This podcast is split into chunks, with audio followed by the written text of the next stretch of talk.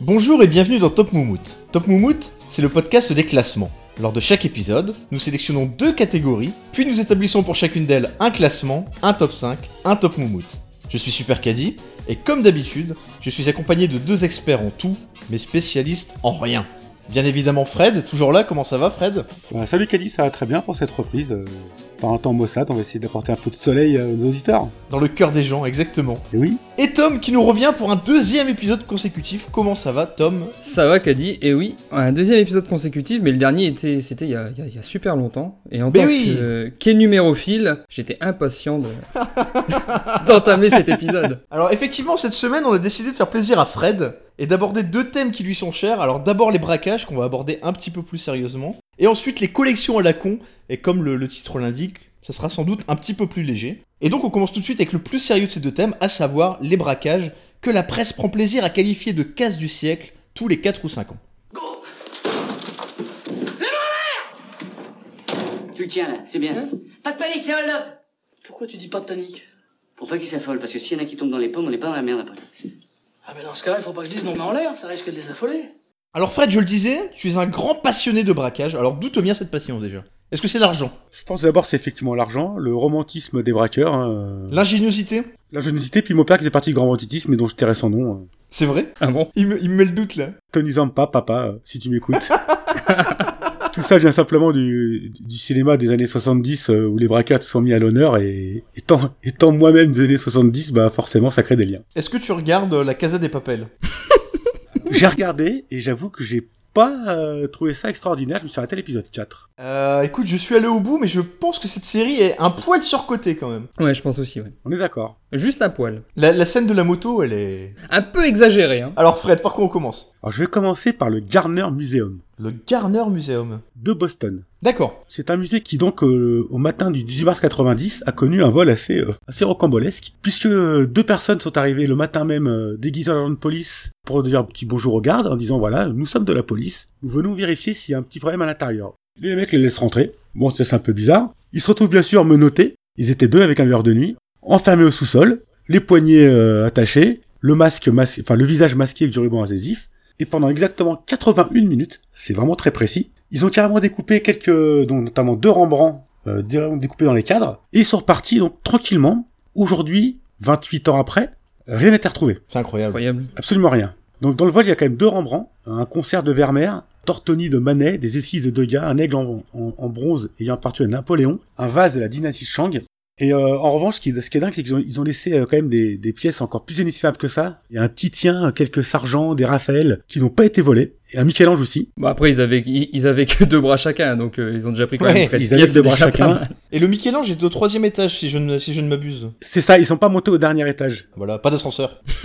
Et ce qui est dingue, c'est que 25 ans après, dans le musée, à l'endroit des, des Rembrandt, il y a toujours les cadres vides. Ah ça, oui, ça, j'ai j'ai lu, j'ai lu ça, Ouais. c'est incroyable ça. C'est-à-dire, Mm. tu te promènes dans le musée, les emplacements sont toujours là, les cadres sont là, enfin... C'est fou quoi, aussi longtemps après. Ils espèrent toujours les récupérer, hein, parce que le, le musée a a proposé l'année dernière 10 millions de dollars pour euh, tout indice pour résoudre ce vol. Et ils avaient proposé d'abord 1 million de dollars, puis 5 millions 7 ans après, et dernière 10 millions de dollars, mais toujours pas de traces. Hein. Il y a eu quelques suspects quand même, notamment des, des on va dire des parents locaux euh, connus pour leur, euh, leur leur amour des œuvres d'art, mais a priori euh, il y a aucune trace. euh. Et comment tu écoules des, des œuvres d'art, du coup, de ce style-là, Vicence Ah, je crois qu'il y a un marché noir euh, de, de, de riches euh, amateurs privés qui, se- qui ont ça sous le manteau, mais c'est extrêmement compliqué de replacer euh, une œuvre d'art comme ça, euh, surtout dans les Ouais, pays euh, évidemment, où, ouais. où l'art- euh, l'art est à, est à l'honneur. Bah là, à mon avis, c'est surtout pour la descendance, parce qu'il y a, il y a le délai de prescription maintenant, donc euh, même si les voleurs étaient identifiés, ils pourraient même pas être arrêtés en fait. Exact. Même s'ils rendaient les œuvres aujourd'hui qu'elles étaient en bon état, ils ne pourraient pas être inquiétés par la justice. Par contre, s'ils les Incroyable. rendaient euh, abîmées, ils auraient quelques soucis. Euh, bah écoute, très bien, un bon étalon, euh, Fred. On répète donc le vol euh,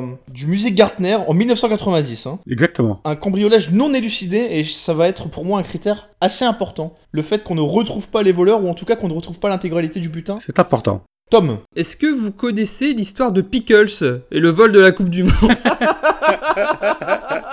Et j'avoue que ça méritait sa place. Non, je déconne, bien sûr, on en a déjà parlé dans une autre émission. Je vais vous parler du gang des postiches. Donc euh, les postiches, c'est une association de malfaiteurs qui braquait des banques en fait dans les années 80, très exactement de 81 à 86. Pourquoi on les appelait les postiches Parce que tout simplement ils étaient affublés de chapeaux, ils portaient des perruques et des fausses moustaches. Un peu à la façon logo Top Moumout si vous voulez un peu une image. ils avaient un mode opératoire très précis, ils étaient grimés et chacun à leur tour rentrait dans la banque en se faisant passer pour des clients. Ils opéraient en groupe, c'est-à-dire il y a un groupe qui restait avec les, les otages et un deuxième groupe qui allait dans les salles pour aller défoncer les coffres à coups de marteau et de burin. 30 braquages quand même dans la période de 81 à 86. Ah oui, quand même, ouais. On estime environ le butin à plus de 200 millions de francs, hein, donc euh, ce qui est Ah, C'est pas mal. qui équivaut à 30 millions de dollars. Et faut savoir que, bizarrement, les, les postiches dégageaient une sympathie auprès des journalistes et des, et des gens en général, parce que malgré les armes, il n'y avait aucun blessé, il n'y avait aucun mort. Ils étaient plutôt sympathiques avec les otages, notamment à la période 80-84.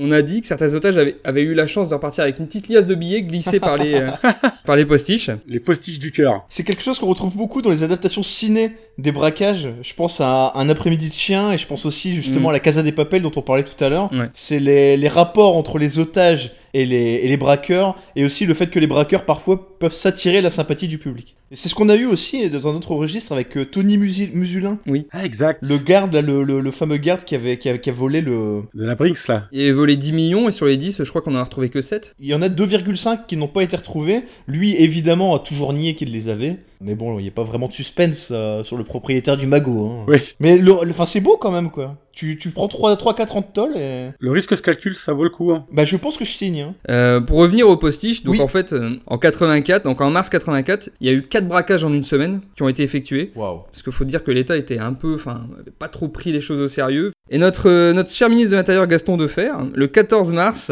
il organise en fait une réunion de crise place Beauvau qui débouchera sur la mise en place du plan ballon qui consistera à mettre des capteurs derrière les, derrière les coffres qui détectera en fait les bruits sourds tels, euh, comme le- les coups de marteau ou, euh, ou etc. Pour D'accord. en fait prévenir les, les policiers derrière. Il faut savoir que pendant cette réunion, Ils ont chopé Claude François, quoi. les postiches, les postiches en fait ont carrément été braqués à une banque au même moment, à 200 mètres de Place Beauvau. c'est assez comique. C'est énorme. Et euh, en fait, faut savoir que le dispositif euh, a pas mal euh, déconné pendant deux ans, c'est-à-dire qu'il déclenchait alors qu'il y avait rien. les policiers arrivaient, ah bah non, en fait, euh, bah non, il y a rien du tout. Mais quand même, au bout de deux ans, il a enfin fonctionné et euh, il y a un braquage qui a assez mal tourné, qui a fait quand même euh, deux morts. Donc c'est le dernier braquage des, des postiches.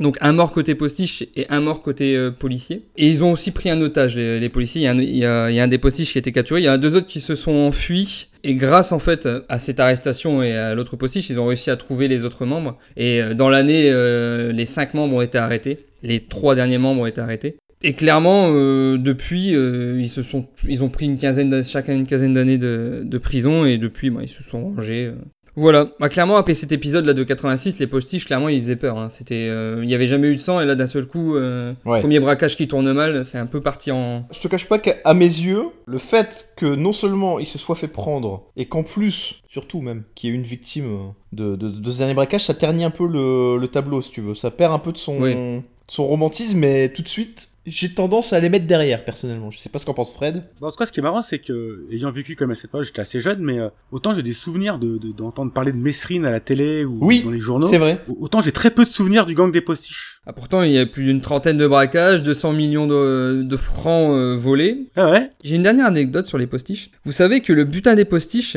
a servi à Michel Fourniret. Oh, Alors je, je sais pas si vous connaissez cette anecdote. on connaît Michel Fourniret. Vous connaissez Michel Fourniret, il n'y a pas de problème. Pas personnellement. Euh, Non, non.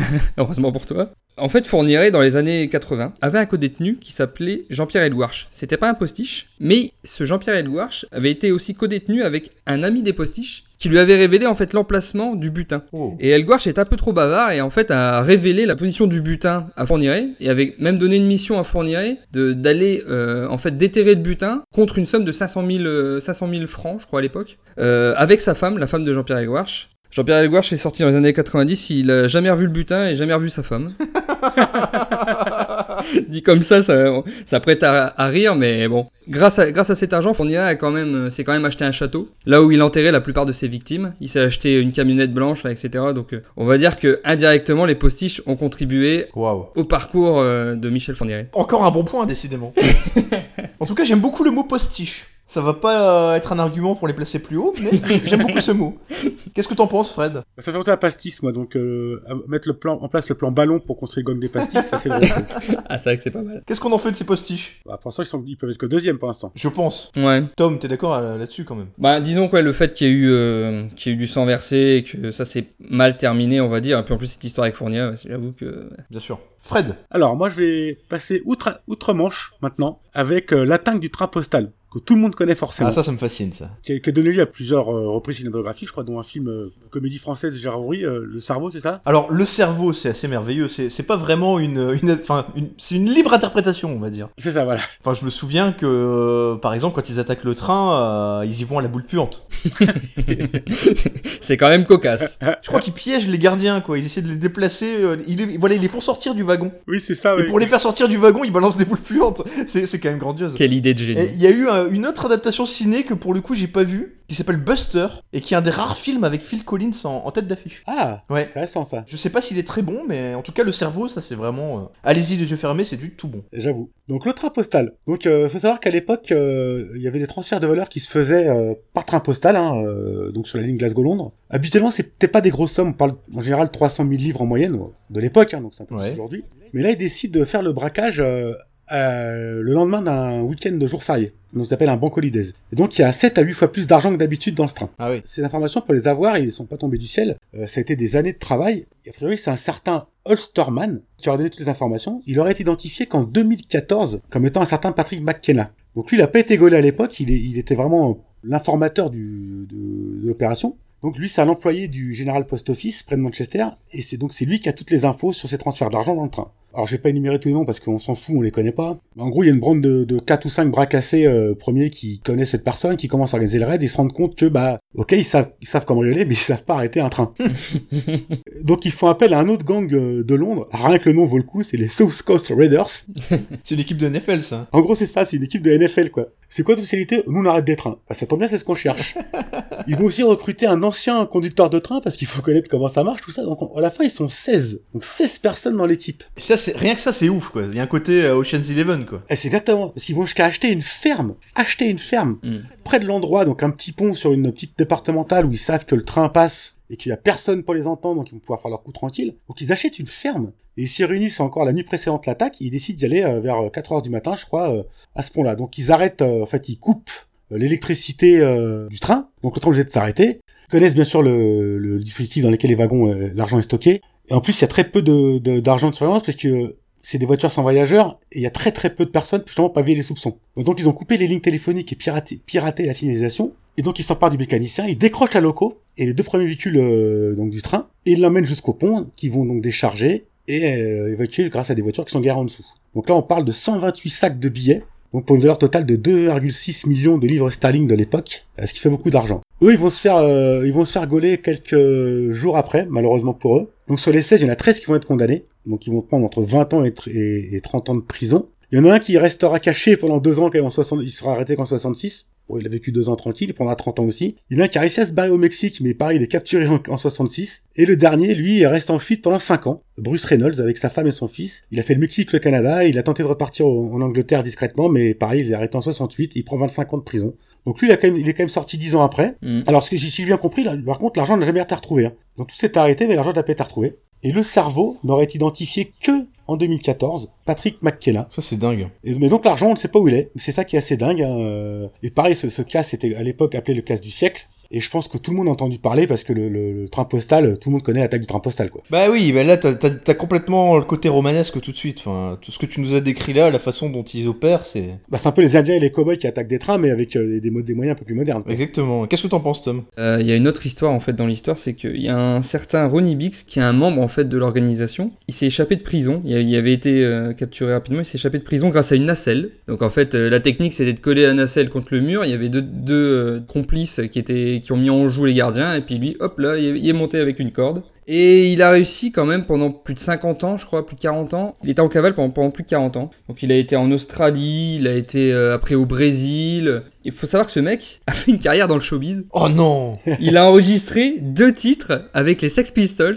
Ah ouais, non, C'est mais c'était pas vraiment une, vrai. vraie, une, vraie, une vraie star. Ce Ronnie Biggs a même une rencontre avec un autre gangster, dont on parlera certainement tout à l'heure, un certain Spaggiari. Ah bah oui. En fait, Paris Match avait fait la rencontre avec, euh, avec Spaggiari. Je sais pas si vous avez, vous avez déjà entendu parler, euh, enfin entendu le dialogue entre les deux, mais clairement, bizarrement, il y en a aucun des deux qui se connaît. Alors que clairement, on sent qu'ils se connaissent, mais c'est en gros qui a la plus grosse, qui a fait la- le, le plus gros casse, quoi. C'est ça pendant, pendant quelques minutes, c'est assez. euh, Il a même subi une opération de chirurgie esthétique pour, euh, Ah pour- ouais, ouais, pour- non, pour mais- qu'on reconnaisse. euh, il s'est il s'est installé au Brésil à l'époque. euh, Ah, et lui, il a vraiment tout fait, quoi. Chez, opération de chirurgie esthétique, euh, euh, il devait se faire extrader en Angleterre, mais il a réussi tout juste à mettre en, en cloque euh, une prostituée pour pas, euh, pour pas être euh, extradé. Waouh. Ah ouais, parce que forcément l'extradition au Brésil ça marche pas si ta femme brésilienne attend, qu'elle- attend un enfant. Il a usé de toutes les de tous les subterfuges dirons-nous pour euh, pour ne pas rentrer en Angleterre. Ah, c'est un sacré personnage, hein, ce mec Putain, mais faites-en un biopic il mériterait, lui. Hein. On se tape des biopics sur Yves Saint-Laurent et on n'a pas, on n'a pas ce garçon, Ah, quoi. c'est vrai. mais Merde. Il faut qu'on le fasse, il faut qu'on le fasse. Mais on va le faire nous-mêmes. Exactement. Ah, le train postal, je pense que ça va haut. hein. Ouais, ouais, je pense que ça va. En haut. plus, là, il y a eu un effort collectif. Là, vous l'avez fait un peu en duo, c'est- c'était très bien. Ah, puis c'est vrai qu'une une opération avec 16 personnes, euh, Ocean's Eleven, euh, l'achat de la ferme, le deux ans de préparation, c'est vrai que c'est. Ça va en première position Hmm, ouais, je suis Ah, d'accord. On est Je suis d'accord. d'accord, c'est quand même. euh. Très bien, très bien. Tom,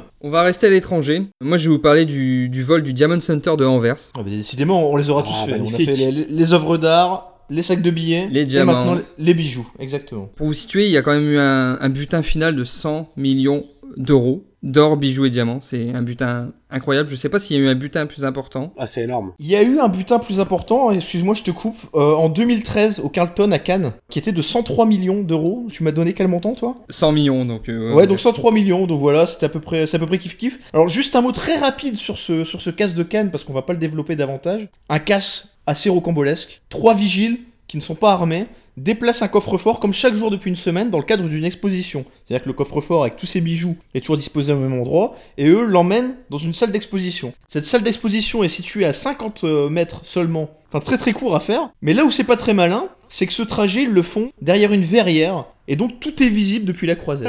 Ah. c'est absolument incroyable. Et donc il y a un mec qui les a observés, enfin Ah, deux les trois mecs qui clés- les ont observés, qui se sont amusés à calculer le, le délai avec lequel ils faisaient le trajet, et puis évidemment il y a un gars qui s'est pointé, qui les a accueillis avec une arme, Ah. et il est reparti tranquillement avec le butin quoi. 103 millions d'euros et J'ai un milliard de dollars sous le, sous, sous le coude, mais on verra que j'y crois pas trop. D'accord. Donc Tom, tu nous disais ce casse à Anvers, 103, 100 millions d'euros. 100 millions d'euros. Et en fait, ce qui est, ce qui est fascinant en fait dans ce, dans ce cas, c'est les préparatifs. En fait, les préparatifs pour effectuer ce casse ont duré deux ans et demi. Pendant deux ans et demi, un certain Leonardo Notar Bartolo, qui est bijoutier de formation, a préparé un casse de dingue. Deux ans et demi avant le braquage, euh, ce très cher Italien va, se présente à Anvers au Diamond Center pour ouvrir un bureau. Il est bijoutier de formation, donc euh, il n'y a pas de raison de, de se demander pourquoi il le fait. C'est surtout pour les négociations de diamants. C'est c'est le prétexte qu'il avance. Le voilà donc maintenant en possession du bureau, en possession d'un badge, en possession d'un accès au bureau, un accès à un parking, au parking souterrain, et aussi surtout un accès au coffre, parce que maintenant il a un coffre dans le Diamond Center.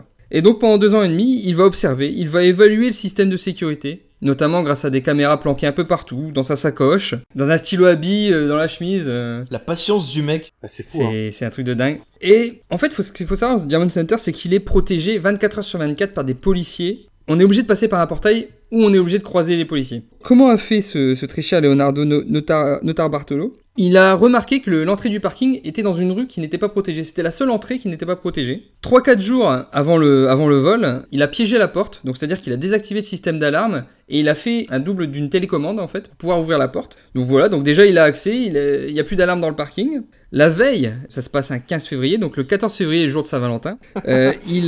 Le détail qui a son importance.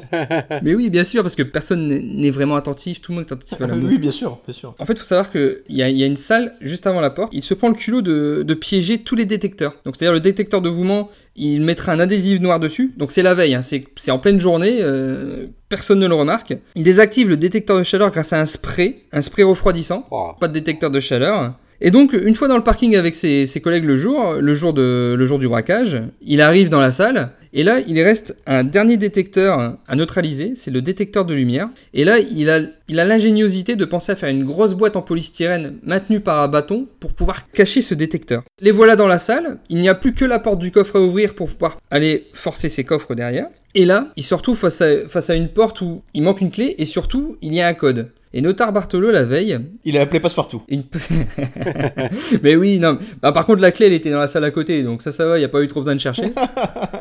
tu noteras qu'à chaque fois, il y, a- il y a un moment de simplicité, quoi. C'est clair, il y a toujours Le un gars truc se à la casse con le qui traîne, cul. quoi. Voilà, c'est ça, c'est ça. C'est ça. Et en fait, il avait posé une caméra juste au-dessus qui permettait de voir en fait le, bah, le code, en fait tout simplement les, les, les gardes faire le code. Donc du coup, bah, une fois qu'il y a tout ça, bah, il n'y a plus à rentrer, faire le code. Ils ont réussi en un week-end à fracturer 123 coffres sur 160 et donc à repartir avec Oh. 100 millions d'euros de butin sans laisser de traces ni rien du tout. Wow. Parce qu'en plus, ils ont eu euh, la bonne intelligence d'aller rechercher les cassettes. Donc les cassettes d'enregistrement, parce qu'il y avait la caméra tournée, hein. il y avait, pers- il y a- il y avait personne euh, qui surveillait, mais la caméra tournée. Ils ont été chercher les cassettes et hop là, ils sont repartis avec les 100 millions. Ah, c'est beau. Une chose qui les perdra, c'est que je, je sais pas, ils ont été intelligents pendant 3 ans. Je connais l'histoire, elle est incroyable. Et là, t'es en train de saboter ta proposition. Attention, tu vas perdre, tu vas perdre une place, à mon avis. Ah, Ouais, ben, c'est- c'est possible, mais bon, faut, faut que je raconte parce que moi, il faut le j'ai- dire, c'est énorme. Parce que là, ça envoie, ça envoie du rêve pour l'instant. On a presque envie de faire un braquage, là.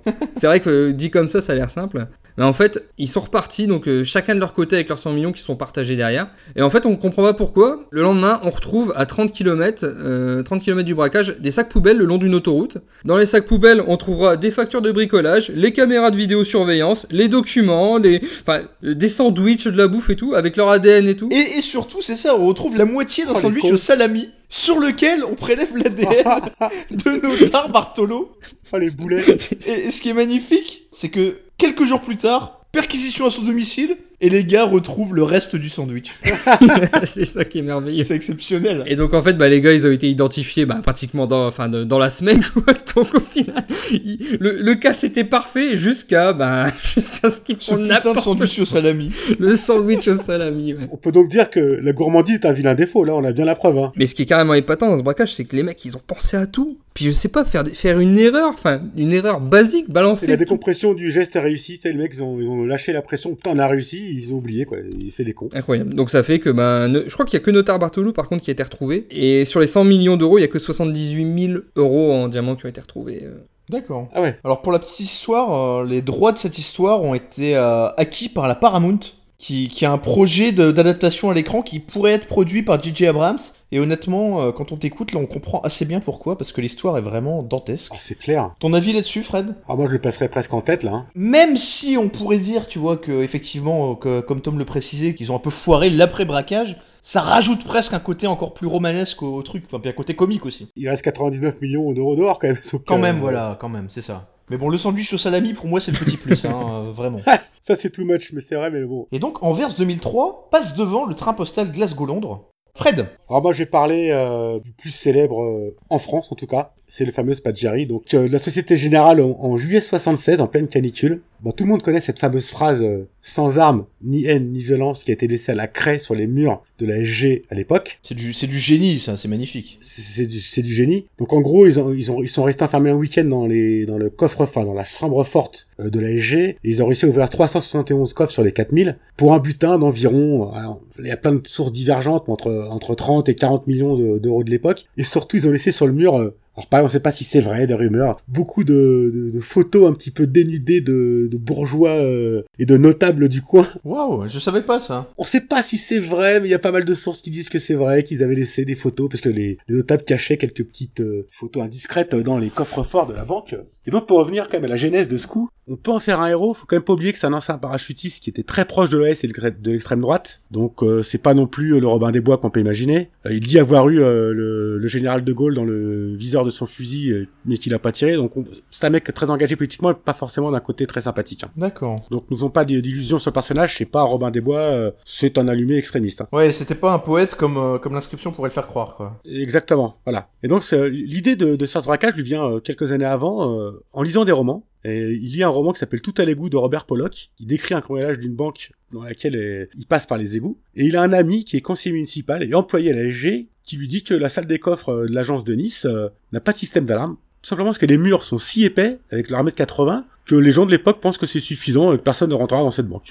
Et le- les deux mélangés font que dans sa tête, il se dit, euh, Ah, il y a un truc à faire. Alors donc deux ans avant, il va à la banque pour louer un coffre. Il y met un réveil qu'il a réglé pour qu'il sonne la nuit, juste pour vérifier qu'il n'y a pas à l'intérieur un système de détection, euh, alors soit sismique, soit acoustique, ou qu'on ou venant de l'extérieur, personne ne sera alerté par ce bruit. Bien sûr. S'apercevant que, euh, a priori, il se passe rien, il commence à explorer les égouts pour essayer de trouver le meilleur compromis pour y arriver, et s- il s'aperçoit que sous le, le palais des expressions de Nice, il y a une espèce de, de fleuve, une rivière, et qui va vers les égouts. Donc il y a un passage assez simple pour y aller, et donc il commence à étudier la faisabilité de ces trucs-là, et il recrute une, il recrute une petite équipe, hein, du- alors, je pense à la fin c'est une petite dizaine, et d'ailleurs l'équipe euh, a été euh, surtout recrutée par le, le milieu du Marseillais, donc le fameux Tony- Tani Zampa, et, et donc trois mois avant, il commence les travaux, donc le travaux consiste en creuser un tunnel tout simplement, donc ils sont une quinzaine, hein. donc qui, toutes les nuits vont avec du matériel creuser avec à base de forêt, de burin, de masse, 3 km de trajet dans les égouts, pour finir sur un tunnel de 8 mètres qui donne directement sur la salle des coffres, et donc pour finir par passer un mur d'un mètre 80. Alors ils se font une petite frayeur euh, parce que la- l'attaque se fera euh, le 18 juillet euh, 76 et le 9 juillet euh, Giscard d'Estaing est en visite à Nice. Et donc bien sûr c'est l'effervescence dans la ville, il y a des policiers partout, donc ils interrompent les travaux, ils ont très très peur Ah, d'accord. que les flics de l'époque euh, inspectent les égouts pour, en cas- en- pour un risque d'attentat. Ce qui ne se passe pas. Et donc Spaggiari décide que le week-end du 17-18, ils vont pouvoir euh, euh, faire le coup. Donc ils installent l'électricité dans la galerie quand même. Ils débarquent avec euh, des chalumeaux, les bouteilles de- d'acétylène, euh, les baramines, les vérins, les marteaux, euh, les sacs, tout ce qu'on imagine. Et à 21h30 le vendredi, le bout de mur tombe et grâce à un vérin, ils font tomber le coffre-fort qui était derrière pour entrer dans la pièce. Et là, ils sont un peu surpris, c'est que un coffre-fort, euh, même si c'est des petits coffres-forts de- individuels, ça s'ouvre pas comme ça. Donc ils espèrent en ouvrir beaucoup plus que les 371. hein. Ah oui. Mais même au chalumeau, au pied de biche, ils se rendent compte que euh, c'est pas si simple. Alors, ils en profitent pour piquer aussi des lingots d'or et quelques devises euh, qui étaient entreposées à côté. Et ce qui est dingue, c'est que Spaggiari, le samedi soir, il laisse les gars travailler pour aller dîner au restaurant avec une copine à lui. Il y retourne dans la nuit avec du vin et du pâté pour fêter la victoire avec les gars, quoi. C'est grandiose. Alors, petite euh, imprévu, il pleut beaucoup ce week-end-là, et donc les égouts euh, commencent à monter. Donc ils décident de raccourcir un petit peu le- la durée de l'opération, et le dimanche matin vers 2h, enfin le lundi matin vers 2h finalement, donc ils décident de rentrer 3 heures plus tôt que prévu, et l'eau a tellement monté qu'ils finissent les dernières euh, transvadements de, de sacs de billets avec de l'eau jusqu'au cou. Un 4x4 les attend pour euh, charger les billets et le coup est terminé. Donc c'est le commissaire Besson qui est très connu à l'époque et sur l'enquête. Euh, Juillet-août, les pistes sont un peu floues. Septembre, euh, Spaggiari est arrêté. Et en printemps 77, il s'évade en sautant par la fenêtre du juge. C'est quand même un, un saut de 8 mètres, hein, il, se, il se casse rien, et il part 12 ans en cavale. Ça a clairement contribué à sa légende, ça. Clairement. On pense qu'il aurait pu être euh, vraiment tranquille, sauf qu'une fois parti en cavale aux États-Unis, bah, comme il a un peu la grosse tête, ce con va vendre ses services à la CIA en disant que c'est lui le cerveau du casse du siècle, et la CIA euh, alerte la police française, alors qu'il pourra pas l'arrêter tout de suite. Mais en tout cas, il est, il est venu euh, mourir en Italie, euh, je crois, d'un cancer, mais il a quand même vécu 12 ans en cavale. hein. Alors ce qui est fou, c'est que en 2014 ou 2012, je sais plus la date exacte, est sorti un livre sur ce... Euh, 2010. En 2010. 2010, pardon, d'un certain Amigo. Oui, c'est son pseudo. Et il y a tellement de, de, de détails sur ce sur l'affaire que les, les gars sont sûrs que c'est le- l'auteur du livre qui était dans le qui était aussi dans le coup. Et c'est un fameux Jacques Cassandry, 74 ans, qui était jugé en février là, mais il n'a pas été jugé pour le casse parce que c'est trop tard. Il était jugé pour blanchiment d'argent. Il prendra de la prison pour euh, d'autres histoires, mais il sera il sera complètement relaxé pour le casse de Nice en tout cas. Et en en fait, ce qui est magnifique avec ce garçon, c'est que. Enfin, ce garçon, ce garçon de 74 ans. hein. Oui, Il a, il a attendu que le délai de prescription du braquage soit écoulé pour écrire le bouquin. Et effectivement, il n'avait pas imaginé, il n'y avait pas de délai de prescription pour le blanchiment du butin. c'est ça qui est assez fou. je l'ai appris aussi. Hein. C'est fou cette histoire. Hein. Et donc, comme tu le dis, bon, il a été condamné pour d'autres faits et finalement relaxé pour celui-ci parce que le procureur est pas parvenu à établir un lien entre sa fortune personnelle et le, le- le braquage en lui-même, évidemment. C'est- On imagine bien que, que, que voilà, si longtemps après, c'est assez difficile de, de relier les fils. Et moi, ce qui m'a assez amusé, c'est les, les paroles de ce Jack, ce, ce Jacques Cassandry durant le, le- le procès. À savoir que le gars, forcément, s'est senti un peu con de s'être fait prendre, du coup, de s'être vendu euh, comme un bleu. Et du coup, il a essayé de rétro-pédaler. Il a dit grosso modo que c'était de, de la fanfaronnerie mal placée. Il a dit Je sais que je vais passer pour un comique, mais c'est juste un roman et je n'ai pas du tout participé. et les deux phrases que j'ai préférées Je suis foncièrement honnête, mais pas tellement rigoureux sur l'application de la législation. Alors, ça, c'est quand même. euh, c'est de la poésie. C'est- Elle est magnifique cette phrase. Et la, et la dernière est pas mal non plus, il l'a lancée au procureur, il lui a dit Mais monsieur, vous n'êtes pas corse pour comprendre ces choses-là. Et ça, je trouve ça pas mal non plus. Eh ben écoute, euh, oui, Spaggiari, je crois qu'il y a eu une adaptation aussi il y a pas longtemps avec Jean-Paul Rouve, je sais pas si vous vous souvenez de ce film. Oula. Il me semble qu'il y a des- plusieurs films qui ont été, qui ont été faits euh, sur ce film, non Ou c'est peut-être un documentaire que j'ai vu sur l'époque. euh, Les égouts du paradis. ouais. Ah si, ça va. C'est les écoutes du paradis qui ont été faits en, 60 en D'accord. 79, voilà. Il y- il y a aussi effectivement le- le- une adaptation avec Jean-Paul Rouve. euh, je crois que je l'ai vu. Et je crois que j'ai pas un très très grand souvenir de ce film, euh, malheureusement. Ah, c'est pas mon signe. Surtout, Spaggiari est pas présenté comme un mec de l'OS et d'extrême droite. C'est il est plus euh, en mode Robin des Bois et sympathique, donc euh, c'est pas une vraie adaptation. Ça, Ouais, c'est en un petit plus. peu dommage. En plus. Qu'est-ce que tu penses, Tom, de ce, de ce braquage Ben, moi, déjà, enfin, c'est un braquage incroyable. Je pense que n'importe qui qui ne- n'est pas fan de braquage a a entendu parler de celui-là. Et Ah, notamment de puis c'est- C'est Spaggiari. hein. fascinant, ouais, bien C'est sûr. fascinant. Le, pa- le personnage est fascinant. Pour revenir sur son évasion spectaculaire, savoir quand même, il a fait un saut de 8 mètres de haut. hein. C'est, enfin, je sais pas si vous vous rendez compte, Ouais. un saut de 8 mètres de haut, le mec a- a- avait rien, quoi. C'est, c'est un- incroyable. C'est trois étages en gros. Il paraît même qu'il l'a fait en, en Fosbury, il l'a fait. Il a fini en saut carpévrier. Incroyable. T'es un champion de gymnastique. Et par rapport à, à cette évasion, j'ai, j'ai- j'ai lu qu'un certain Christian Estrosi avait été soupçonné d'être le motard. Parce qu'en fait, à la même époque, non mais c'est pas du tout. C'est énorme, c'est énorme. Toujours dans les bons coups. il est toujours dans les beaux coups. Parce qu'en fait, à la même époque, il était champion de moto. Et euh, les, les policiers trouvaient incroyable la facilité du motard euh, à slalomer, etc., à être parti aussi vite. Et donc, il a été génial. soupçonné d'être. Mais tu sais, je suis sûr que si on creuse un peu, il y a Balkany dans le coup aussi. hein. ah bah ça, c'était le cerveau lui. ils, ils sont partout, les deux, là, quoi. Et ouais, bah, pour revenir à Spadjari, enfin, je vous en ai parlé tout à l'heure, mais la rencontre Paris- euh, de Paris Match avec Ronnie Biggs est assez euh, incroyable. Et puis, le nombre de d'interviews qu'il a donné, de, où il se met en scène, où on le voit déguisé. Ah oui, c'est où- une vedette le mec. Hein. C'est Ah, c'est- il a un égo c'est- surdimensionné. Hein. C'est Ouais, c'est ça. C'est, c'est le, le- le personnage fait aussi beaucoup, je pense, euh, sur le braquage, même si le braquage est incroyable, mais en plus, il y a le personnage derrière qui fait que. Alors évidemment, si Christian Estrosi avait été dans le coup, enfin si ça avait été prouvé, je l'aurais mis en tête ah bah, il directement. était premier direct là. C'est clair. Là, je sais pas trop où le placer. Oh, évidemment. Euh, qu'est- Qu'est-ce que t'en penses, euh, Tom tu le, mets- tu le mettrais où Alors, le premier, c'est Anvers, et le deuxième, c'est Boston, c'est ça ou, ou non, c'est le train, c'est le train, Ouais. c'est le train postal, le deuxième Euh, C'est Le le deuxième, c'est deuxième. le train postal. C'est équivalent au train postal, en fait. Ouais, c'est. J'écoute, j'avais la même hésitation. Pareil. Pour le personnage, pour ses idéologies, j'ai envie de le mettre en dessous, en fait. Oui, En troisième position. C'est ça, moi aussi. bon argument. Et, et pour le cerveau, j'ai envie de mettre le train postal au-dessus. Surtout surtout qu'il disait que le butin aurait été était destiné à, à monter une, asso- enfin une, une organisation d'extrême droite, euh, un peu portée sur les armes et tout. Donc, rien que pour tout ça, effectivement, c'est moins glorieux, quoi. Donc, euh, troisième place, c'est très bien. Très bien. C'est donc à Tom. Bah, je vais vous parler de, du, du casse de la Banque de France de Toulon, qui s'est produit en 92. Donc je vous dis tout de suite le butin, 146 millions de francs. C'est un butin énorme. Je vais vous expliquer le déroulement, le déroulement du casse. Il est 7h du matin, le, le gardien de la banque de nuit euh, rentre chez lui et il remarque des livreurs de caisses de champagne euh, devant son immeuble. Et à peine il entre dans l'immeuble qui se fait emporter par, euh, par les deux hommes et il se fait emporter jusqu'à son appartement. Et bah, il est pris en otage euh, avec sa femme et son fils qui dormait. Et là débarquent une dizaine d'hommes, une dizaine de, de braqueurs euh, plus violents les uns que les autres, euh, qui lui posent euh, mille et une questions sur, euh, sur la banque, quoi. Et mm, ils lui posent euh, une bombe dans une banane. Donc il- il- Une banane le fruit ou une banane euh, le. Un sac banane. un sac banane, voilà. Ah ok. Donc faut savoir que ce gardien s'appelle Emmanuel de Mémé et il reprend son service. à- Oui, le, le nom, le nom est assez comique. Ah, la banane de mémé, quoi, c'est magnifique. la banane.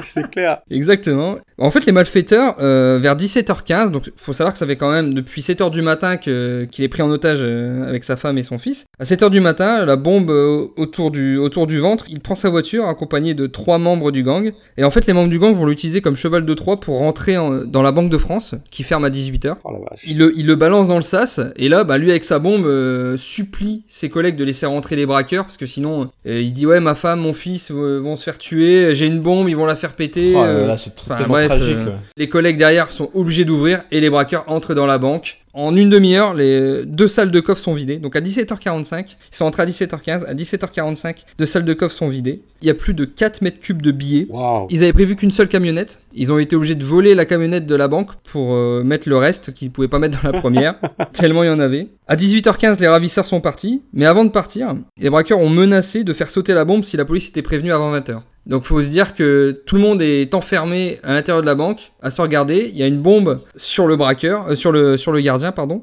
Et en fait, en réalité, c'était c'était un bluff du gang. Fallait s'en douter. En fait, la bombe c'est une factice. Euh, Il y avait aucun risque d'explosion et euh, du coup les les braqueurs ont pu s'évader avec le butin. En fait, euh, l'enquête révélera que pour connaître aussi parfaitement les lieux du, du Ah oui, braquage. il y avait une complicité. Donc en fait, effectivement, et on s'attendait pas à ça, mais c'est une, une certaine euh, secrétaire comptable qui s'appelle Hélène Renaud, qui travaille depuis 19 ans en fait à la Banque de France. Oh. En fait, elle est tombée amoureuse d'un de quelqu'un de pas très fréquentable, on va dire. Et en fait, son amant l'a présenté à un- quelqu'un quelqu'un d'encore moins fréquentable des milieux marseillais. Et clairement, ils lui ont retourné le cerveau pour lui demander des informations sur le sur le casse. Et elle a tout, elle a tout donné. Elle a tout donné. Elle dira que c'était l'amour en fait qui lui a fait euh, donner toutes ces informations. Il- les policiers apprennent qu'il va y avoir une remise de rançon. En fait, au terme d'une filature, ils arrêteront le grand cerveau qui s'appelle Armando Marc. Il va pas balancer, mais tous ses complices en fait étaient, étaient connus en fait puisque c'était tous du milieu euh, marseillais et ils se feront tous arrêter. Mais sur les 146 millions, ils vont réussir à récupérer que 9 millions. Oh là là. Il y en a un qui est très très connu à l'époque. Le chinois, bah, ça me dit quelque chose, ce, ce nom était très Ouais, connu. c'est- Bernardini, là, le chinois. euh, Ouais, il faisait partie de la bande, ouais. avec euh, Jean Chiari, Gianfranco Cassioni, euh, toute la pègre marseillaise. Et euh, les peines vont de 8 à 18 ans de prison. Hélène Renault et son amant Gino Lo- Lopicolo. Euh, on va dire un sketch, quoi. non mais ça s'invente pas, ça s'invente. Non, mais attends. Euh, Giovanni Lopicolo, donc son amant, prennent, euh, je crois, que 18 ans de prison tous les deux. Ils sortiront au bout de 10 ans et euh, ils partiront faire leur vie ensemble au Brésil. Est-ce qu'ils ont trouvé que 9 millions sur les, Sur les 146, Ouais, 140 et quelques, hein. ça, c'est incroyable. Et on va dire, le braquage en lui-même est assez spectaculaire. Bon, le fait qu'ils ont été capturés, ça, donne un- ça discrédite un petit peu, à mon avis, la qualité du braquage. Mais ce qui est incroyable dans l'histoire, c'est ce Emmanuel de Mémé. Et je vais revenir sur lui, parce qu'en fait, euh, Avec plaisir. ça a complètement changé sa vie. La police a longtemps soupçonné qu'il était complice en fait euh, des, euh, des braqueurs. La police et aussi ses collègues de travail. Donc en gros, il vivait l'enfer au boulot, c'était c'est- c'était horrible. Euh, il a été licencié Un paria, de- Ah, quoi. deux ans après, il a divorcé et maintenant euh, il vend des vêtements sur les marchés. Oh là là. Je me suis en- j'ai tapé son nom sur Google et en fait, je suis tombé sur son profil Twitter. Oh, Merde, Donc le profil Twitter d'Emmanuel de Mémé Alors attends, qui fais, fais- fais attention. pas de diffamation. Pour gérer un compte Twitter qui s'appelle le compte Twitter Top Moumout, je peux te dire qu'il y a un autre compte Twitter Top Moumout qui apparaît en premier résultat et que il n'est pas tout à fait comme le nôtre. oui, Alors faites-vous plaisir, allez jeter un œil. Et si vous, si vous êtes amateur de, de petites fesses dénudées ou ce genre de choses, bah vous aimerez. euh, ouais, mais là je pense que c'est je pense que c'est le vrai parce que Ah, il y mais a- son Twitter est fou. Il est complètement traumatisé à vie, le mec. Ouais, non, mais la phrase de profil, c'est dans un imbroglio d'État depuis 24 ans, otage de sa vie. Waouh. Voilà. C'est marrant que ce soit toi qui parle de lui parce que ça me fait penser à Moissir Barbossa dans un autre registre, le gars qui est un peu maudit toute sa vie quoi. Ouais, c'est vrai. ouais. C'est clair. Et, en- et en fait, bah, je- je- je- vous irez voir son profil Twitter, il y a, ça- il y a quelques tweets euh, bon, qui, qui font référence à ça et on voit que le mec est vraiment au fond du trou et que c'est assez compliqué. pas être facile, ouais. Et il faut savoir que ce, ce cas ça aurait pu être encore plus énorme parce que euh, ils ont ouvert deux salles et il y avait une troisième salle à ouvrir. Et au moment d'ouvrir la troisième salle, il y, a le- il y a un caissier qui fait un coup de bluff et qui dit Si vous l'ouvrez maintenant, à 17h45 ça sonne. faut savoir qu'il était 17h45. Les braqueurs avaient pour information 18h45, donc il dit Non, non, c'est 18h45. Et le caissier a insisté et du coup ils ont pas ouvert le troisième, enfin, la, la troisième porte. Et faut savoir que derrière la troisième porte, il y avait plus de 3 milliards de francs. Ah, Waouh. Ouah. Il aurait fallu 15 camionnettes pour tout transporter, donc ils auraient pas pu tout prendre, mais voilà. Ils auraient pu faire un casse encore, encore plus incroyable sans le, le, coup, Un bon caissier. le coup de bluff du caissier, ouais. Le coup de bluff du caissier, j'aime beaucoup ça. J'ai jamais compris ces, ces, ces gens qui faisaient les héros parce que c'est pas ton pognon. Ton patron est sûrement un connard. C'est vrai. Dans l'histoire. C'est, tu t'en fous, vas-y, prends tout, mec. Fais-moi ta plaisir. D'ailleurs, on salue le patron de Fred, hein, s'il nous écoute. qui est probablement, probablement un connard, hein, pour qu'il dise des choses comme ça. Mais rien à voir, c'est pas tout ce que je suis en train de, je suis en train de dire.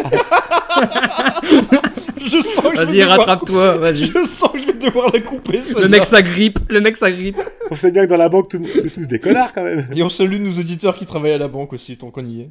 J'en connais pas personnellement, je ne leur parle pas à ces gens-là. Je rêve d'une banque. Personnellement, j'ai été sensible à cette histoire, mais je regrette un petit peu quand même cette violence morale envers cette famille, quoi. On parle quand même d'un... C'est d'un- moi, c'est moi romanesque. Bah, il y a quand même ce, ce petit passage un peu violent. Enfin, je pense à cet enfant, ce gamin, là. Enfin, c'est un peu traumatisant quand même. Ouais. Après, quand on regarde les, les, 2, 3, 4 premières positions, j'ai du mal à les faire bouger avec Je celui-ci. suis assez d'accord. Pour moi, ça se joue sur la cinquième position avec le gang des postiches. Moi, moi, je pense que ça va au-dessus du gang des, des postiches, parce que bah déjà, le, le, but, le butin n'a pas été retrouvé. Moi aussi, parce que c'est un, c'est un coup génial, enfin c'est un coup énorme. Très bien, et ben si on est tous d'accord, il prend donc la cinquième position.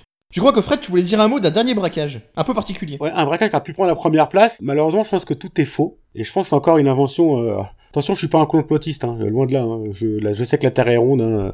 Mais le coup de la fiole en Irak avec le- la bombe de destruction massive, on peut se douter que les Américains aiment bien, comme parfois, trafiquer quelques preuves. Ah, je pensais pas que t'allais t'allais aborder ça comme ça. Ça- Mais ça m'intéresse du coup, vas-y. Je pense donc que l'histoire du braquage de Saddam Hussein est juste une vaste fumisterie inventée par la presse américaine de l'époque. Parce qu'il y a plein, déjà il y a aucune preuve. Il y a juste l'information de- d'envoyer Amé- enfin de de- d'envoyer spéciaux à Bagdad, euh, donc américains et de quelques sources irakiennes. Donc les sources sont extrêmement limitées dans un pays qui allait rentrer en guerre, donc euh, où la presse bah, est pas forcément euh, euh, pignon sur rue et liberté de parole. Et donc en plus ça a lieu comme par hasard 24 heures après le- avant le début de la guerre. Alors je m'y connais pas en guerre, mais euh, est-ce qu'à l'ONU il se passe des coups de fil Allô Saddam, c'est que demain à 17h t'es foutu, on t'attaque. euh, Enfin, comment ça se passe quoi Et donc la veille, il a, il a envoyé son fils à la banque euh, nationale irakienne pour tout simplement retirer à la caisse un milliard de dollars Tranquillement. tranquillement. Donc il est arrivé en disant voilà euh, avec euh, avec un garde du- avec un proche conseiller de Saddam Hussein. hein, euh, donc ils ont exigé donc à 4 heures du en plus à 4 heures du matin le 18. Donc déjà la banque trouve à 4 heures du matin, hein, c'est un petit peu bizarre hein. Avec une lettre de Saddam disant voilà je vous donne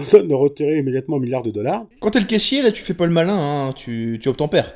Non, tu dis pas ça va sonner à 10h45, tu fais bougez pas, je vous amène ça, j'en ai pour 4 jours parce que j'ai pas calculé, j'avais la flemme, et un milliard de dollars. Toi tu parlais de 4 mètres cubes pour 147 millions. Si on part du principe que le billet fait la même taille, on va faire x6, x7, on est sur du 28 mètres cubes. Donc euh, en plus ça pèse lourd, donc ils ont eu besoin de trois tracteurs pour embarquer tout ça. Ah, Oh putain, j'imagine la scène là, dans les rues de Ah, mais c'est Bagdad en vrai, ils seraient tracteur. repartis, Ah, magnifique. ils seraient repartis comme ça avec trois, euh, trois gros camions ou trois tracteurs selon les sources, euh, avec euh, plein de pognon en billets.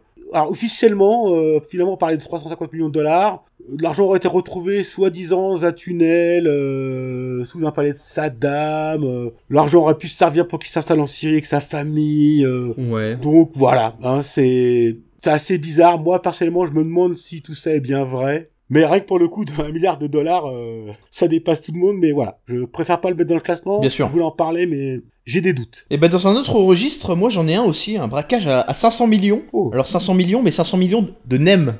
500 millions de quoi Excuse-moi, j'ai pas, euh, j'ai pas entendu. 500 millions de NEM. De NEM C'est une vraie monnaie ou c'est vraiment de la bouffe C'est- Bien, bien vu, c'est une vraie monnaie, c'est euh, c'est une monnaie numérique, une crypto-monnaie. Ah, Oh C'est un peu comme les bitcoins, sauf que là ce sont des NEM, alors c'est une monnaie qui se, dont le sigle est E XEM. Et effectivement, c'est un, pir- un piratage qui a eu lieu l'an dernier. 530 millions de dollars en réalité, euh, voilà, c'était sur une plateforme d'échange de monnaie numérique. Et ils se sont fait hacker tout simplement. Alors c'est pas un vrai braquage au sens strict, c'est un braquage un petit peu moderne on va dire. Mais quand même la somme, euh, la somme interpelle. À titre de comparaison, il y avait eu un autre braquage numérique de ce type sur la plateforme Moongox euh, quelques années plus tôt, qui lui portait sur 850 000 bitcoins et à l'époque ça représentait 450 millions de dollars. Oh, Donc punaise. clairement aujourd'hui, si vous voulez braquer quelque Wow. chose, hein, euh, ciblez plutôt une plateforme d'échange de, de monnaie Tu numérique. bouges pas du canapé, quoi. Écoutez messieurs, je pense qu'on a fait le tour du sujet. j'aimerais rajouter juste une, une chose. Euh, Avec plaisir. Notre très cher ami général nous avait recommandé un, un podcast. euh, Exact, donc, euh, les- exact. Les braqueurs sur Arte Radio. Bon, du coup, je l'ai, Ah, du coup, je l'ai effectivement, écouté. Très je très l'ai grand écouté. podcast. Enfin, c'est- il est super cool et dedans on parle notamment d'un d'un gang assez connu donc on dé- développera pas dans le classement mais des Pink, Pan- des Pink Panthers Ah, les, pardon. les Panthers. Il y a un roses, des braqueurs de, dans la série euh, qui explique un peu euh, comment le mode opératoire des Pink Panthers, euh, tout ça. Ça a écouté, vraiment le podcast est, est- est vraiment Mais cool. ce qui est quoi. dingue, c'est- c'est c'est presque carrément un système de franchise, quoi. Les Pink Mhm. Panthers, c'est même pas vraiment une équipe, quoi. C'est C'est ça, ouais. diverses équipes qui se revendiquent du nom des Pink Panthers. C'est un truc de malade, ce truc. euh. Ah ouais, non, mais c'est une vraie entreprise, quoi. C'est-à-dire qu'ils sont au courant de où il va y avoir un casse pour pas y aller eux, euh, tout ça. Ça, c'est c'est un truc de dingue, quoi. Il y a, il y a toute une organisation euh, pour acheter les armes, les véhicules, etc. C'est assez, euh, assez incroyable et je vous invite à écouter euh, ce podcast. Ah, vraiment, faut vraiment l'écouter, c'est c'est passionnant. Très bien, ouais, je sais que général on est, on est vraiment fan. ouais. On va récapituler le classement. En première position, nous avons donc le braquage du Diamond Center d'Anvers en 2003. En deuxième position, le train postal Glasgow-Londres en 63, qui a notamment inspiré le film Le Cerveau, entre autres. En troisième position, le braquage de la Société Générale à Nice en 76, avec évidemment Spaggiari en héros principal. En quatrième position, le braquage de Boston du musée de Boston avec des- un, un braquage d'œuvres d'art. Et enfin, en cinquième position, le braquage de la Banque de France à Toulon en 1992, présenté par Tom. Ouais, c'est super, je collectionne les matières. Oh ouais, c'est super, je les ai presque toutes. Oh ouais, c'est super, il m'en manque qu'une. Oh ouais, c'est super, c'est la grise. On va donc passer aux collections à la con. Alors un thème qui nous a été suggéré par Fred, qui a toujours de bonnes idées. Messieurs, on va y aller franchement. Est-ce que vous savez ce qu'est un cucurbitaciste. Collectionneur de Ah bah, coquillages. pas que les concombres, non Un cucurbitaciste, c'est quelqu'un qui collectionne les étiquettes de melons. Ah, de melon.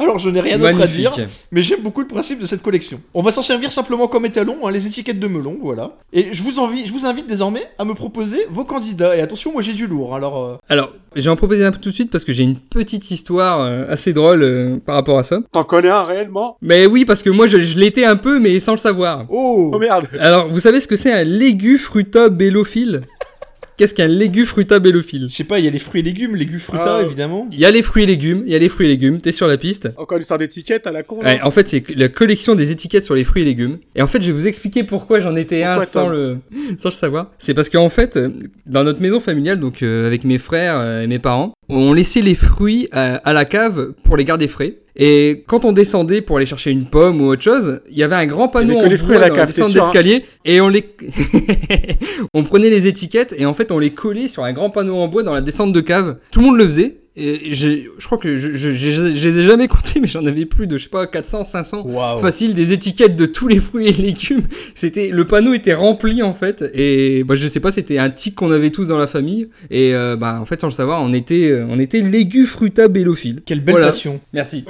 Un cucurbitaciste, c'est aussi, c'est une sous-catégorie du légume fruta machin. Là. Eh, exactement. ouais. bah oui. Oui. Mais bah du coup, on va les, on va les coller ensemble. Hein. Ah ouais, je pense que... Vas-y, Fred, essaie de faire mieux que ça. Alors moi, j'en ai un. Je pense que personne n'en connaît dans son entourage, et tant mieux. Un oologiste. Ah, je sais ce que c'est, je l'avais aussi celui-ci. Euh attends. Je vais t'aider, Tom. T'es chez toi, tu vois, t'as invité des amis, bonne franquette. Tiens, si on faisait un petit repas, j'ai rien, je vais faire une omelette. Et là, t'as un de tes potes qui se lève, tu sais, qui est derrière ton épaule et qui te dit, euh, tu vas pas les jeter quand même, les coquilles d'œufs, là. Ah c'est les coquilles. bah si, je vais les jeter, les coquilles d'œufs. Ça te dérange si je les ramène chez moi Mais qu'est-ce que tu fous chez toi avec des coquilles d'œufs C'est-à-dire, comment tu les ranges Genre, euh, 7 mars 2017, œufs de poule bio euh, achetés chez Leclerc Enfin, quand... si jamais il y a un ologiste qui traîne euh, sur le forum ou dans les auditeurs, appelez-nous, enfin, envoyez-nous un mot, expliquez-nous, s'il vous plaît. Je Parce comprends que pas. moi j'ai des questions, alors si effectivement si quelqu'un peut y répondre. Au début ça m'a fait rire, et après je me suis dit finalement il y a quand même une grande diver- diversité d'œufs dans le Oui, c'est monde. les œufs- Mm. et tous les œufs d'oiseaux différents déjà. Et quand tu les collectionnes, tu les collectionnes pas après avoir préparé ton omelette, j'imagine que tu les, Bah, que non. tu les vides et que tu les collectionnes euh, Il y a des intactes extrémistes finalement. partout. Ça se trouve, les mecs collectionnent des bouts de coquilles d'œufs. Et je me dis ça a presque de la gueule, tu vois. Il y a un côté, euh, je sais pas, peut-être qu'ils sont peints, peut-être qu'ils sont ornés, je ne sais Mm. pas. Ouais. Je trouve ça quand même assez complètement con, mais vu sous ton angle, effectivement, c'est déjà plus noble. Ça va être dur de départager les coquilles d'œufs et les étiquettes de fruits et légumes. hein. J'en ai un autre qui pourra départager le tout, Ah, qui va, qui avec va se ranger plaisir. dans la même catégorie que, que les, que les œufs. Bon, là, je vais, je vais vous dire le nom, vous allez trouver tout de suite. Un nouveau Kinder surprisophile. Ah, mais ça, je l'avais- ça, ça, c'est énorme. Ça, c'est Les mecs énorme. collec- Les mecs collectionnent les œufs Kinder. Les, les œufs Kinder ou les petits jouets de- d'œufs Kinder Non, les œufs Kinder, c'est Vraiment pas les jouets, eux-mêmes les œufs. D'accord, d'accord. Parce que les jouets, j'aurais compris finalement. Est-ce que les oo- oologistes ont forcément commencé par l'ovo-kinder sur philosophie T'as, tu commences avec les kinder, tu finis avec les vrais œufs. quoi. Peut-être, euh, appelez-nous, franchement, appelez-nous, dites-nous, euh, partagez vos expériences. Tu vois, ma- si vous avez malheureusement, des ce amis. sont des débats intéressants, mais sur lesquels les médias ne se penchent pas assez souvent, tu vois. Je suis d'accord. Je, je le regrette. Alors moi, je vais vous parler de David Morgan. Alors David Morgan, Ah, mon tu héros. connais David Morgan C'est Ah, c'est un tu- héros. Tu le C'est connais mec est un héros. Ah bah oui. Ouais, Alors, je il- ne connais pas. Donc, il, ah euh, alors, il collectionne les, les cônes de signalisation. alors il en a 137. Alors ça n'a l'air Je de pense que rien. c'est le seul au monde. Hein. Mais ça n'a l'air de rien. On te dit 137 cônes de signalisation. Ouais, tu dis, bah, du c'est pas, c'est 137, rien. c'est pas beaucoup. Mais quand même, le gars est dans le Guinness des records. Alors pour une raison très simple, c'est que 137 cônes de signalisation, ça représente deux tiers de tous les types de cônes en circulation quand même.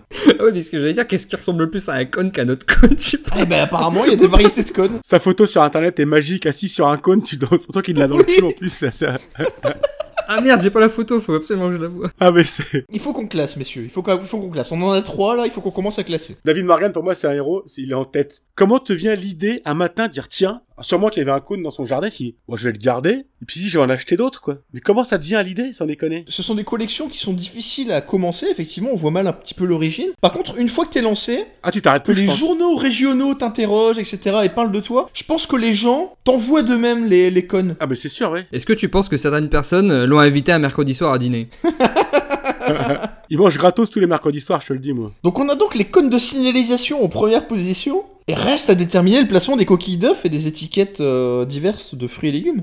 J'a- J'accole les coquilles d'œufs et les Kinder, évidemment, je les mets ensemble. hein. Pour moi c'est le plus con c'est les coquilles d'œufs hein, c'est la deuxième place. Ouais. Très bien. Alors je, je vous annonce tout de suite que moi je, je garde le meilleur pour la suite, hein, donc... euh, Tom, à, ton- à toi. Est-ce que vous savez ce que c'est un, un hobby tuarophile C'est un- par rapport à la mort, ça. C'est une personne qu'on voit à tous les, euh, à tous les enterrements, parce qu'il collectionne les faire-part de décès. Oh, c'est joyeux ça. Quand j'ai lu ça, je me suis dit, mais bah, comment ça peut venir à l'idée de collectionner les faire-part de décès je, Ah, c'est morbide. Il n'y a rien de plus glauque que ça. Oui, mais t'es sur un créneau où t'as un peu plus de, t'es un peu plus sur un créneau de niche. Si tu fais les faire part de mariage ou les faire part de baptême, t'as de la concurrence à mon avis. C'est- Ouais, c'est ça, il y a trop Là, de... t'es tout seul sur ton créneau. Ouais, c'est vrai, c'est vrai que vu comme ça, ouais, je sais pas ce que vous en pensez. hein. Ça, J'ai trouvé ça glauque. C'est c'est assez glauque. Peut-être t'es- t'es chez un ami, il t'apprend qu'il vient de perdre sa mère et t'es là. euh, Il y a moyen de te gratter un petit phare-part de décès. Mais oui euh, tu peux l'imprimer un ou deux de plus. euh, C'est pour un ami. Mais enfin, oui. C'est pas évident, quoi, tu vois, de, de, de récupérer du document, quoi. C'est vrai, c'est vrai, ça peut être source d'embrouille. J'aime bien ce petit, cette petite euh, mise en situation.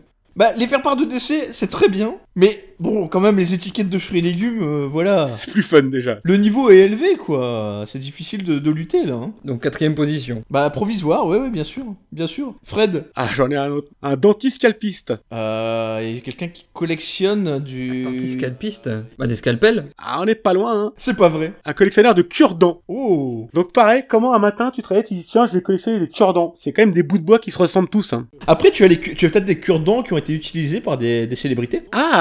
Ouais. Pièce maîtresse de la collection, euh, Ah oui, le c'est La petite cure-dent. Eh, viande de Robert euh, De Niro. euh, Le cure-dent euh, de John Lennon, euh, une demi-heure avant qu'il se fasse, euh, tu vois, et va savoir. Qu'est-ce que tu penses des cure-dents, euh, Tom C'est très con. C'est ouais, c'est c'est un peu con, pas pour moi parce que un cure-dent c'est un cure-dent, donc ils se ressemblent tous. Moi je sais pas. Fred Ouais, elle est quatrième. Quatrième. Il passe donc devant les faire part de décès, mais attention, Allez. attention, je vais relever le niveau et je peux vous dire qu'ils vont sortir. Est-ce que tu connais, Fred, Nick Vermeulen Nick Vermeulen, c'est un néerlandais, un septuagénaire, qui est héméto-aérosagophile. Je sais ce que c'est.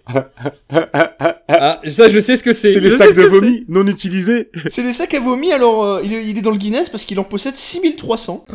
6300 qui viennent de 1200 compagnies aériennes différentes, qui elles-mêmes sont originaires de, deux- de 200 pays, donc le spectre est large. Il a commencé sa collection dans les années 70, par contre il commence à être un peu âgé, alors il cherche un successeur. Donc si ça vous intéresse, je pense qu'il est vendeur de sa collection. Alors évidemment, il faut réussir à les stocker, hein, ça demande toute une, une organisation. Alors il faut savoir que sa collection, c'est parti d'un pari avec un ami. Voilà, ça commence souvent de manière très conne. Ah. c'est pas de Là, chance d'accord. Là, je comprends. un pari avec un ami, qui va en, en accumuler le plus, et voilà, et tu te retrouves un beau jour, t'en as 6300. Alors il a quand même des, des joyaux dans sa collection, son, son préféré, quand on lui a demandé euh, lequel vous préférez-vous, hein, vraiment la pièce maîtresse de la collection. Et là ça va vous plaire, ça va su- surtout plaire à Général qu'on salue, c'est un sac à vomi de la navette Columbia, qui a passé deux semaines dans l'espace. Ah, là, j'avoue que c'est classe. Maintenant il est assez célèbre euh, aux Pays-Bas, et dès que les gens voyagent, il, leur envoie, il lui envoie des sacs à vomi. Ah, je le mettrais en Ça haut me de laisse classement sans parce voix. que c'est complètement con, mais c'est c'est romanesque finalement. Je sais pas si on peut dire que c'est romanesque, mais, mais moi je, le- je le vois assez haut, alors Tom, tu vas, tu vas trancher. Tu peux me rappeler euh, rapidement le cla- c'est quoi le premier actuel David C'est Morgan. David Morgan avec les codes de signalisation. Ouais, franchement, c'est c'est du même acabit, quoi. Franchement, euh, ouais, deuxième. Je le mettrai deuxième, du coup. Nick Vermeulen passe deuxième. Tom, Fred, Fred, Tom. Un, un gentillet. Vous savez ce que c'est un latrina papyrophile En rapport avec la La lettre. latrina papyrophile Ah, latrina, donc ça a rapport avec les toilettes, ça. PQ Je suis sauté le PQ. C'est ça, c'est collectionneur de Oh, feuilles bravo de PQ. Voilà. De feuilles ou de rouleaux De feuilles, de feuilles, très D'accord, précis. C'est d'accord. des feuilles de PQ. Ça, T'imagines, pareil, le mec t'invite chez lui, il te fait un chili, d'un coup t'es, oh t'es pas bien. tu vas là, tu te trompes de chiottes, et là tu lui piques son PQ le plus rare qu'il avait. un truc du 19e siècle. le mec, tu lui ruines sa vie à cause d'une chiasse mal placée, quoi. Il me flague Donc si vous allez chez... Avant d'aller chez un latrina papyrophile, Na- na- N'allez ja- demandez si vous pouvez utiliser le PQ qui est là. Demandez-le. Non, mais la morale de l'histoire, c'est n'allez jamais bouffer un chili chez un latrina papyrophile. Exactement. On ne sait jamais. Tout peut arriver, quoi.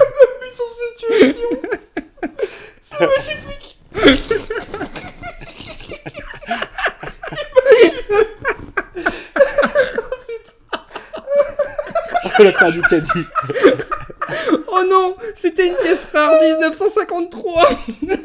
Oh merci Le général de Gaulle, euh, c'était le PQ du général de Gaulle, putain. Bon alors évidemment, bon, la, la colle- la collection en elle-même est, est sympathique. Après effectivement, la, la mise en situation reste la meilleure, hein, ça c'est clair. hein. Là vraiment, c'était... Oh my god Qu'est-ce qu'on en fait du coup C'est difficile là hein Là on arrive vraiment dans le très haut niveau. hein. On va le mettre. On va le mettre sur le trône. Ah,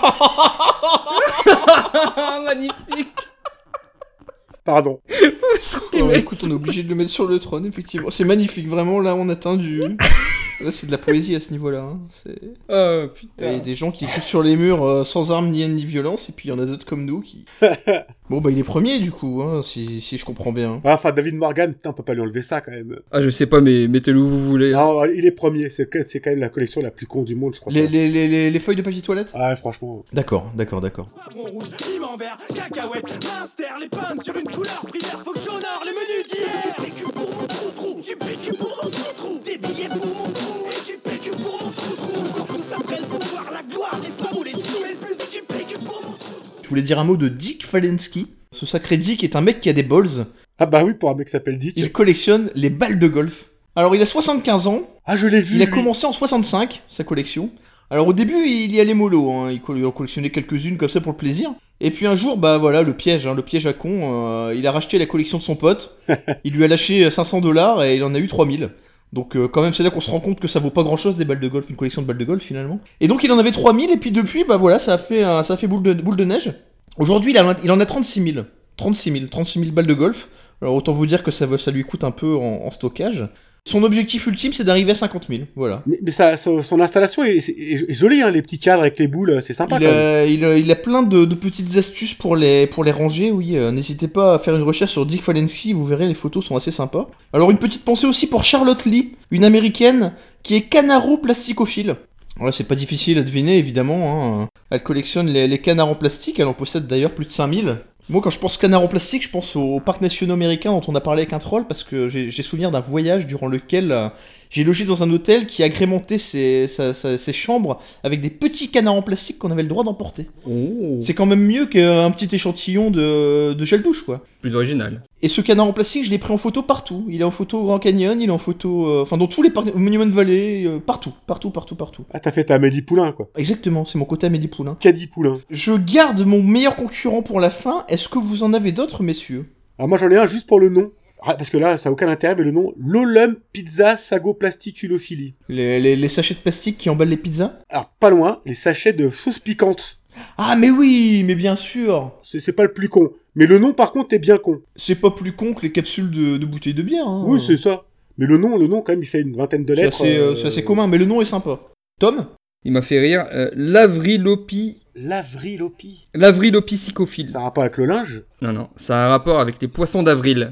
Ah Ça aussi, c'est bien con comme... comme euh, Je sais pas exactement en quoi ça consiste, euh, si c'est juste ceux qui sont dessinés par ses copains, ou je- j'ai aucune idée, là, c'est... Il collectionne les poissons d'avril, donc euh, bon. voilà. Ah, c'est peut-être une culture euh, plutôt euh, nord-américaine ou qui est pas forcément de chez nous pour ces conneries-là. Ah.